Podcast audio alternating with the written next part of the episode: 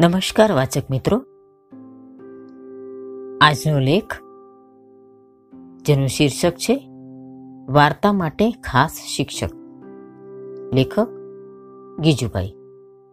વાચન સ્વર જિગીષા દેસાઈ. હરેક મનુષ્યને વાર્તા આવડતી હોય છે. પણ તેથી તે કઈ જાણે છે એમ નથી. દરેક બાળક વાર્તા સાંભળીને રાજી થાય છે. પણ રાજી થનાર બાળકને ખરેખર ઉત્તમ રીતે જ વાર્તા સાંભળવાનું મળ્યું છે એમ નથી. વાર્તા સાંભળવી ગમે છે, માટે તે જેવી કહેવામાં આવે તેવી સાંભળે છે. ઊંચે રીતે કહેવાતી વાર્તા તેણે ન જ સાંભળી હોય તો તે સામાન્ય વાર્તાકારને શ્રેષ્ઠ ગણે છે. તેનાથી તે તૃપ્ત રહે છે. પરંતુ ખરી દ્રષ્ટિએ તેને ખરો આનંદ અને તૃપ્તિ નથી જ મળ્યા. તેનો અધૂરો આનંદ અને અતૃપ્તિ, જો આપણે તેને પૂરો આનંદ અને તૃપ્તિ ન આપી શકતા હોઈએ, તો વીખીએ નહીં. પરંતુ શિક્ષક સામે બાળકને પૂરો લાભ, પૂરો આનંદ આપવાનો ઉદ્દેશ હોવો જોઈએ. વાર્તા કથનને શાળામાં સ્થાન મળ્યું. બાળકોને તો સૂકો રોટલો પણ મીઠાઈ જેવો લાગે છે. ઇતિહાસ, ભૂગોળ કે ગણિતની માથાકૂટ વચ્ચે વાર્તા સાંભળવાનું મળે એ કાંઈ જેવી તેવી વાત નથી. એથી એને ગમે તેવો બેદરકાર, બેકદર, અબૂજ અને કલાનો દુશ્મન જેવો પણ વાર્તા કહેવા બેસશે તો તેઓ તેને સાંભળશે. તેને તે પ્રિય લાગશે. ભૂખ્યાને મન સૂકો રોટલો, બત્રીસ ભોજન અને તેત્રીસ શાક. પણ પાકશાસ્ત્ર પાસે તો કેટલીય ખરેખર મીઠી વાનીઓ છે. પણ આપણે જાણી બૂજીને બાળકને સૂકો રોટલો કેમ ખવડાવીએ? એમને ભૂખ છે માટે તો તેને ઉત્તમ ભોજન આપીએ.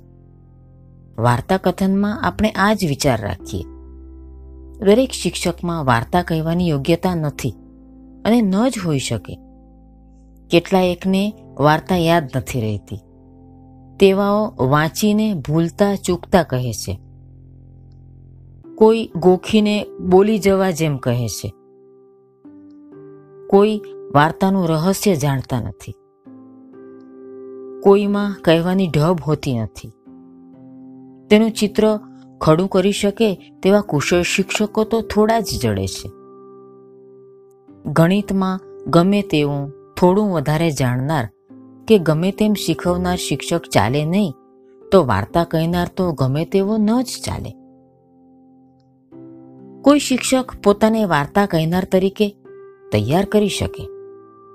તે પોતાનો વાર્તા ભંડાર વધાર્યા જ કરે. તે વાર્તા કહેવાનું શાસ્ત્ર જાણી જ લે. તે વાર્તા કહેવાનું ખાસ કામ કરીને વાર્તાનો ક્રમ, વસ્તુ રચના, શૈલી વગેરેનું નિર્માણ કરવા શક્તિમાન થઈ શકે.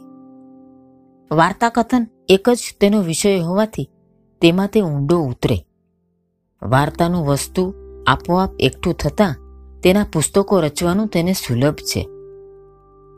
વાર્તાના વિસ્તૃત અભ્યાસને બળે વાર્તા સૃષ્ટિની પાછળ રહેલ મનુષ્ય બુદ્ધિના અને લાગણીના સૂક્ષ્મ બળો અને પળોનો અભ્યાસ તેને રસિક થઈ પડે.